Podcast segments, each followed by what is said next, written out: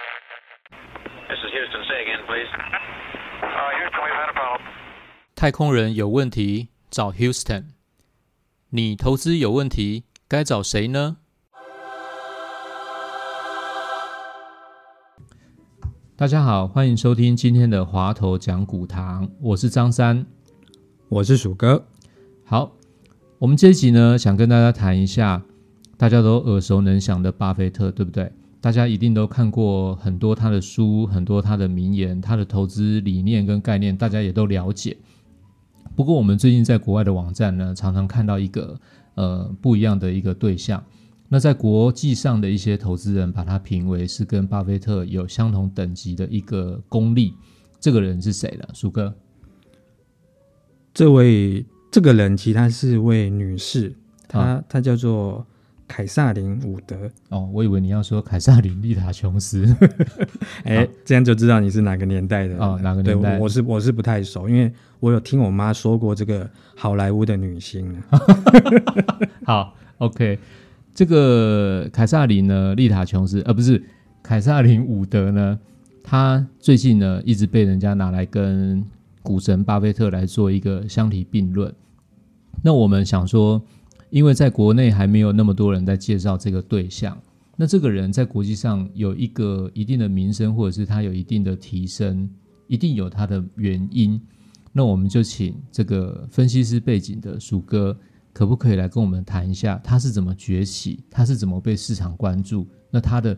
呃，应该是说他的投资策略有没有什么值得大家去学习的？初步我们就用 p a c k a g e 先来跟大家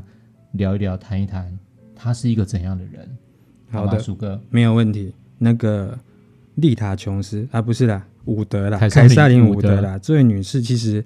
她的崛起很简单啊，对，呃，那个张三，你知道今年最红的一档美国大型的科技股是哪一档？今年最红的，对其实不止红一一年了啦，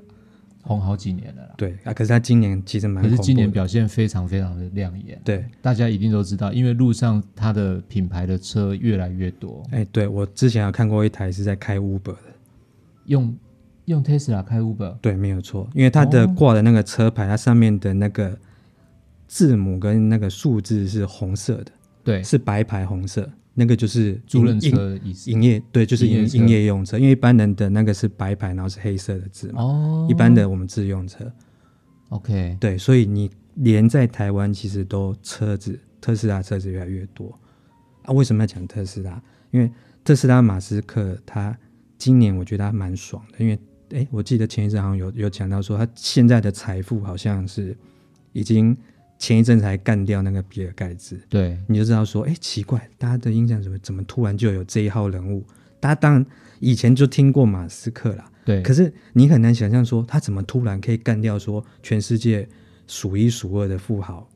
对，他到底是到底是怎怎么么怎么崛做起到的？对不啊，对其实很简单讲，因为我们今天是要讲这位凯撒琳·丽塔琼斯，不是凯撒琳·伍德这位女士嘛。嗯可是实际上呢，她的崛起其实就是因为特斯拉啦，嗯嗯，因为她之前她在年初的时候，其实她有出一个报告，她就讲说，她觉得特斯拉在二零二四年，大家想象一下，今年是二零二零年，她就是说四年之后，她有预期特斯拉一个股价，猜看多少钱？它是今年二月哦，啊，我先给大家一个概念，嗯去年年底的时候，我们要去年底的收盘价，特斯拉的收盘价是四百一十八点二美元，然后在隔了两个月后，呃，应该说一个多月，就二月五号的时候，凯撒廷他就出了一个报告，他就说特斯拉在四年之后，每股会到多少钱？张三猜猜看，从四百元会涨到多少？四千，十倍吗？对，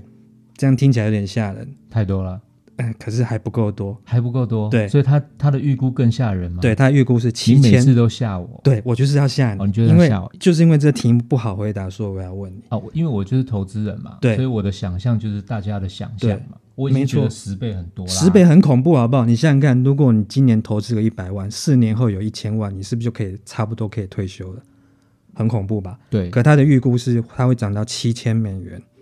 啊！那时候出来，大家当然就会给一些不好听的评语，就是说奇怪你在干嘛？对你你对你这位女士你是来闹的嘛？没错。可问题没是错她的背景其实等于是华尔街的基金经理人，她之前有在资产管理公司，她也是数十年的经历，因为她今年六十几岁了，嗯所以嗯，她也不是个小咖，所以只是他有说他的自己的估价 model 就对了，没错，没错，啊，只是说他的这种方式会让人家很很错、很吓，我而且会不以为然、啊、因为嗯他给的这个目标价实在是有点夸张。对，可是我们不要说到七千美元好了，今年呢、特斯拉它股价它最高的时候有到两千多块，对啊，大家会觉得说，哎，没有啊，特斯拉现在哇五百多块而已。嗯可是问题是，今年就第三季的时候有发生一件事情，就是特斯拉它的股价一股拆成五股，就是你想一下，就是等于是我本来是一股，比如说五百块好了。我把它拆成五股交易对，就是说我本来手上有一股，我五百块，它为了要因为五百块可能价格有点高嘛，然后把它拆开之后，就是让它大家比较好入手，对它等于变成一股变一百块，对可是你原来持有一股的投资人，就变成我把它分割成新的股票，你就持有五股，所以你持有的特斯拉是不变的，对，但它股价下降之后，后面要帮你抬轿的投资人，他就比较好买，帮你把股价拱上去。嗯嗯嗯那你想想看哦，它在分拆之前最高是到两千多块，那对等于说它分拆之后一股只剩大概四百出头嘛，对，可它现在这一阵子最高又涨到快六百块，嗯，那等于是说你现在持有将近快六百块特斯拉的投资人，其实你是本来一股你已经变五股了，对所以如果你把它还原全值回去，它一股快三千块。对啊，你有没有觉得哪边很恐怖？我刚前面是有讲，去年特斯拉股价收盘价是四百一十八美元，对那个已经是它这几年来相对高档的价格。对，对，可是它今年二零二零年还没过完，特斯拉股价涨了七倍，这样有没有很吓人？有对啊，腿都软了，对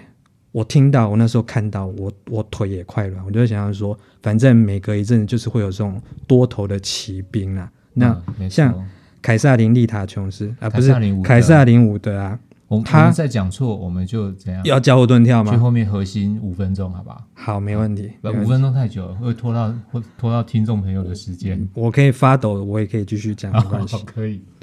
那个凯撒琳，他就是重压特斯拉啦。嗯，对，他特斯拉，因为他的投资风格，他这两年投资风格，因为他有成立一个方舟的一个资产管理公司，嗯嗯啊叫方舟。嗯那他们的 Ark 嘛，对他们就是在投资一些创新科技。对那当然，创新科技投资的人很多，可是他们就是因为他们当然有他们自己的觉得说，哎，我就要投资新的啦。所以你想想看，他在投资这种创新科技里面的话，当然会有特斯拉，然后特斯拉又是他的重中之重，嗯而且你看，他今年二月又出那一种。惊世骇俗的报告，当然你经过半年多来看的话，你现在不会觉得它惊世骇俗，你会觉得说哇，好厉害哦。所以就有人开始称呼她说她是女股神，嗯所以她的背景是这样来。嗯那我不是说，我承认她这样的预测，事后看你会觉得很爽很神。嗯那你有听她的话去买进的那些投资人的话，你可能就是大赚钱。对对，可是问题是说，历史上总是会有一再的重复这种状况，所以这就回到说，我们跟张三今就是今天要谈，就是说，到底是他比较厉害，还是巴菲特比较厉害，还是根本这两个根本就是不能够比较？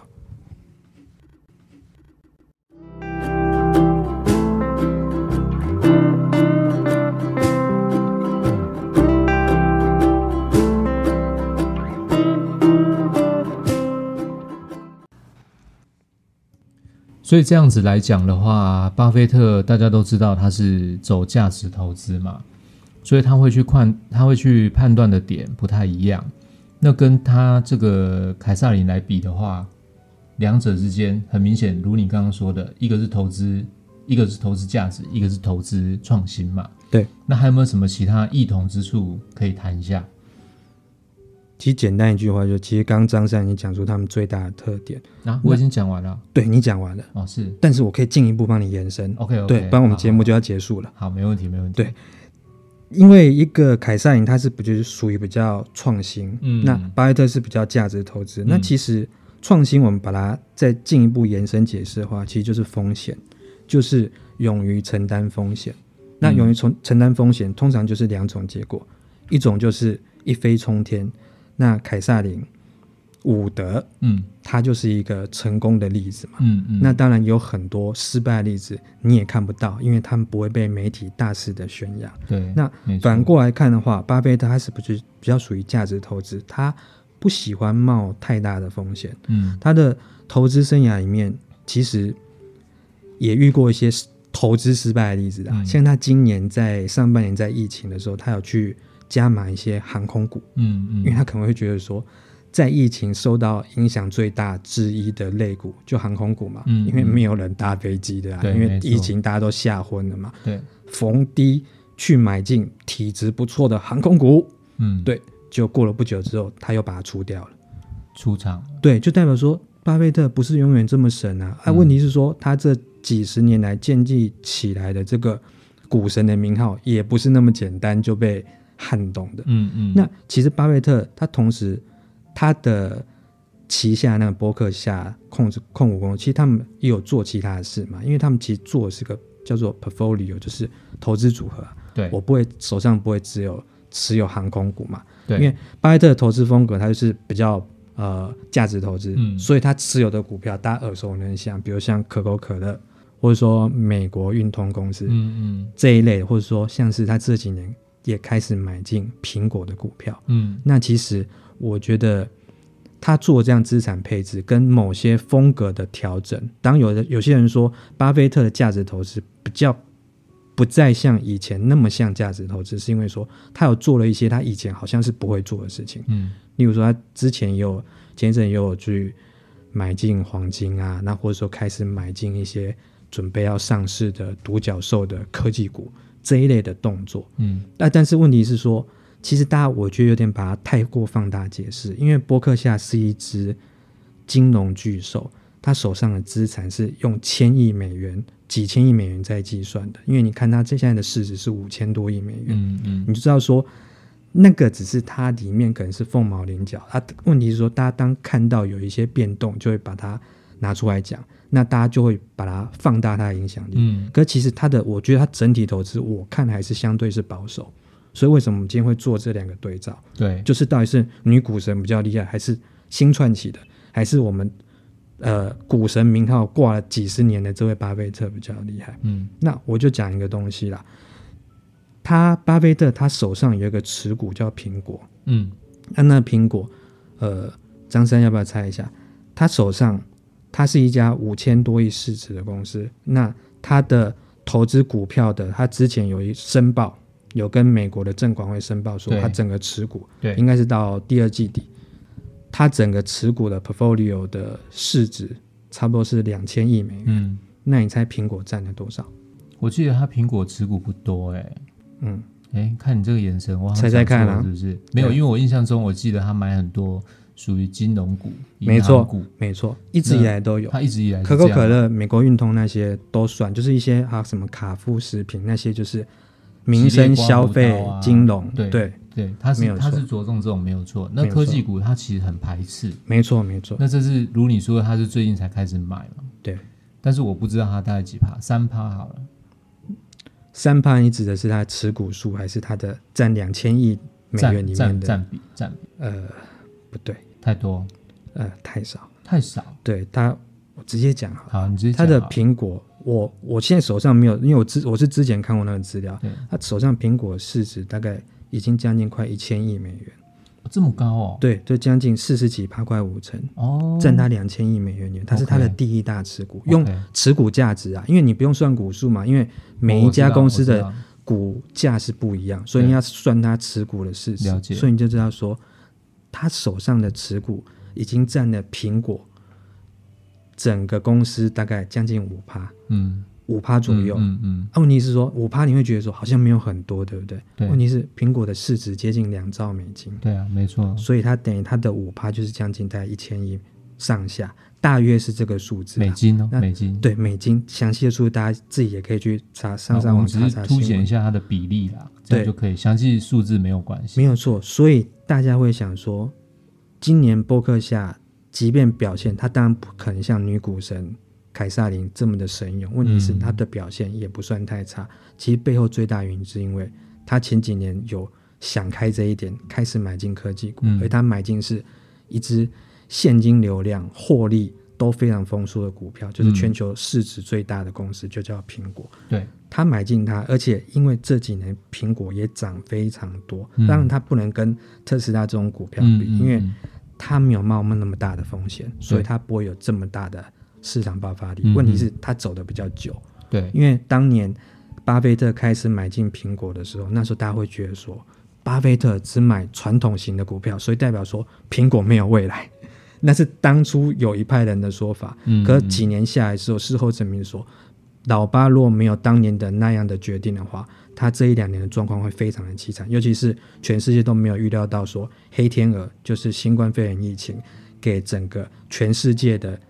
传统产业带来伤成这个样子，这么大的影响。我指的传统产业就是非科技类、非软软体类，嗯就是你没有办法远距上网、远距做的东西，你是实体的消费，你是民生物资的嗯嗯这些公司。那老八手上大家都觉得说手上都是这些股票，怎么办？不好意思，他有一家就叫苹果，所以这让的他的今年的绩效也不算太差。嗯嗯所以这样大概简单讲一下，大家就会知道说，老八，我觉得我给他一句话的总结就是：姜是老的辣。好，所以这也给我们一个，就是我们对他来讲，我们都算是晚辈啦。那投资经验也不是那么够，但是我我觉得有一点可以跟大家分享，就是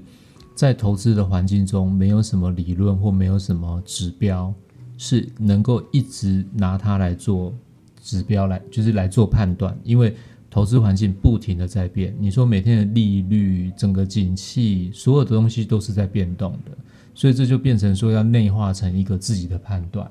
巴菲特就是一个这样子的对象。没有错。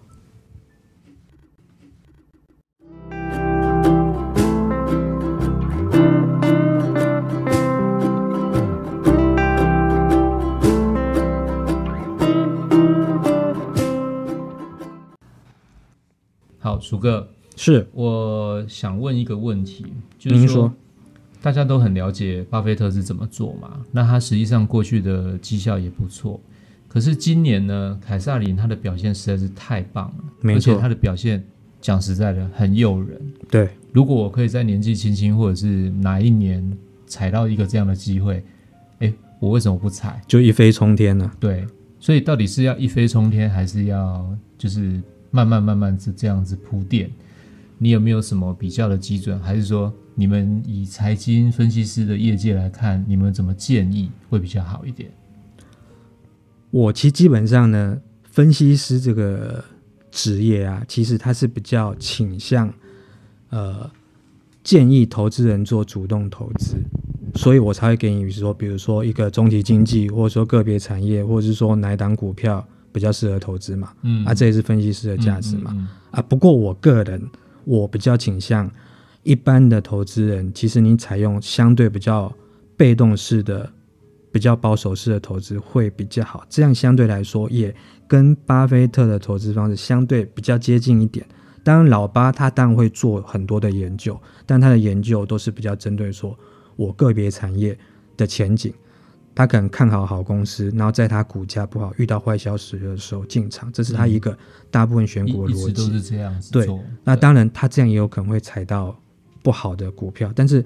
几十年下来的证明说，他大部分的投资跟他整体的绩效都还是非常的好，所以大家才会尊称他为股神。嗯那所以这是我简单结论是，我虽然是有分析师的资格，但是我比较倾向大家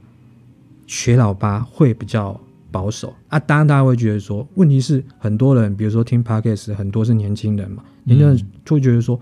我这样慢慢投资，慢慢存，我要存到猴年马月。嗯那我当然是，如果说我有机会像凯撒琳一样的话，一飞冲天，我是不是选他比较好？那其实呢，我知道这样苦口婆心讲，年轻人可能也听不太进去。那我直接举一个活生生还没到血淋淋的例子，我给大家听。我们来比较一下说过去一年啊，台湾里面就是投资台湾国内的股票型基金，我们来谈一谈大家的绩效。谈完之后，我相信大家对你要选择投资风格，你到底要选老八还是选凯撒林，你应该就会有一个自己的判这个不断。错，这个不错，因为这个就是台湾自己的股票型基金嘛，对，所以马上有那种代入感，感觉就是离我们很近的感觉，没有搞错，不好很多投资朋友其实都有买国内股票型基金，没有错，或者是你会参考国内股票型的基金经理人，他们在投资什么样的股票？嗯，因为大家先想象一下，基金经理人哦，他们是手上拿着钱，然后又有研究的资源，因为他们可以得到一些第一手的 sales side 的一些报告，对他们自己也会去抠公司，对那他们手上有基金的这个资源，可以直接去进场买股票。对你想想这些经济基金经理人跟他们基金公司，应该都有一定的财经专业的水准，所以对他们的绩效，大家都会觉得说，因为他们是专业投资人，嗯应该不会太差。他们选的股票也都是经过研究才去做的一个资产配置嘛，嗯，嗯所以他们的绩效应该不太会输一般人嗯嘛。对理那论上应该是啦，理论上是这样嘛哎，好但是你会这样问，表示又不是了，是不是？张三又被你识破了。 我先讲一下，国内呢，就是过去我抓一年期的绩效，对啊，抓到今年九月就第三季啦对，就是去年的第四季到今年第三季，这样对是一年的周期。对那我有抓那个投信投顾工会的资料，对有这个资料的基金大概有一百三十五只，就是投资国内股票的基金。那他们这一年来的平均报酬率，张三要不要猜一下？不用猜，不用猜，直接说。好，说我直接说好了，就是二十一点一五 percent，就是二十一，大家就二十一趴啦。就是一年他们赚了对，平均去年的十月一号到今年的九月三十号，就等于是一年的时间，一百三十五只基金。你想想看，每个都是基金经理人哦，嗯基金经理人不是阿猫阿狗哦，都是都是很优秀的学有专，精嗯的。背后还有研究团队在支持。没有错，没有哎错，而且他们自己也会扣公司，因为我对看过，我认识某些青年，他们非常的认真。那他们一年的平均绩效是二十一趴，也不错吧？两位数，二十一趴，也不错啦，但是如果以专业来讲，好像预期要再稍微高一点点哈。嗯，其实我觉得这样已经不错了。啊，这个是平均，对对对对因因为我误会了，因为但是有些人会这是平均高，，有些有人些人会会很低。低，对所以这是平均数啦。这个二十一趴里面呢、第一名啊，他的绩效是四十九趴，嗯就是将近五成，嗯嗯，就是 number one 的基金。嗯嗯那嗯当然，我这边都不会讲名字，你有兴趣可以自己去看。嗯嗯嗯那第一名很厉害，我可以讲吗？呃，大家大家去查一下，啊因不要为了其不要实讲数字比较重要，就是第一名四十九嘛，对，那第一百三十名呢？因为为什么我我不讲一百三十五？因为一百三十五只嘛，第一百三十名，因为有些人是绩效一样，所以他们是比如说同样都是居于比如说一百三十名，或者说一百二十九名，可能有两三家是绩效一样不哦，好。我知道，我知道，那我只是指说排后段班的，他的绩效是负的，嗯负三趴，三点二四趴。嗯那因为平均是二十一嘛，啊嗯，那、你绩效还是负的，代表说你表现比较不好。对，大家心里面是不是大概有一个概念？第一名五十趴，然后后段班负三趴，对然后平均是二十趴，对，对不对？那你大概就知道说，其实他们这个东西的分布，嗯，就说我一样是一群很厉害的经理人，他们拼了一年，怎么绩效差这么大？对，问题是，基金经理人每一个大部分应该都不是吃素的，因为我只是说他们的呃资吃素源吃素的人不一定比较差哦。吃素的人，嗯，没有错，绩效好的也不少。对对自己本我本人，其实我也是吃素的， 这是真的。那我的意思是说，你大概对国内的基金这一年的绩效表现，大概有个概念，就第一名跟末段班，然后跟平均是二十一趴。那你来猜猜看，我最喜欢讲的那个 ETF 有出现了，好，出现了，出现了，就是张三猜一下零零五零的绩效，同期是多少？就零一零样五零表现还不错啦，零零五零大概也有个两成左右啦。因为其实零零五零就是跟大阪蛮接近的因嘛。为我记因得为那时候好像才，现在是一百一百多块嘛。对那我记得那时候好像八九十的时候，慢慢慢慢一直上来嘛。对，所可以大概是也少说有两成啦。今年上半年也有股灾，但是你然如后果用下半整年年又来看的又话嗯上来，了，对不对？所以大概就是就是去年十月到今年九月这一年期的期间，零零五零是二十五点七趴，哦，那很厉害，蛮厉害的。关键来了，嗯，刚刚讲的，刚举这例子铺陈那么久，对我要强调的铺是，梗那么久，对，好一百三十请五说只基金一年的平均报酬是二十一嘛，对，跟零零五零还原全值哦，因为大家比较一定是用你的总绩效嘛。对如果说中间有些人有配息，那对然后基金那边我不管他们有没有配，我意思是说，大家算都是要加进所谓的去总报酬对对，那零零五零当然也要把它加进来，是，因为当然它今年它零零五零配息，它现在一年是切成两次，对，所以当然你也要把应有的，就是站在一个公平比较点来比较他们的绩效。对零零五零是二十五点七对，那它等于是比平全体平均多了四趴多。对，那大家有没有发觉有趣的地方在哪里？你的基金经理的，你买基金下去，比如说你刚好就是这一年期间买，嗯持有一年，嗯结果平均嗯，绩效。我的意思是说，一般人的平均呐、当你选到第一名，你当然觉得很高兴，因为你四十九趴。问题是你选，你有可能选到末段班的没错基金嘛没错，因为你会觉得说，每个经纪人不是都蛮厉害的嘛，嗯，对不对？那我们假设就是说，我们就选到跟一般人一样的水准，就是平均的话，应该是二十一趴。问题是输零零五零，除了你，有世界有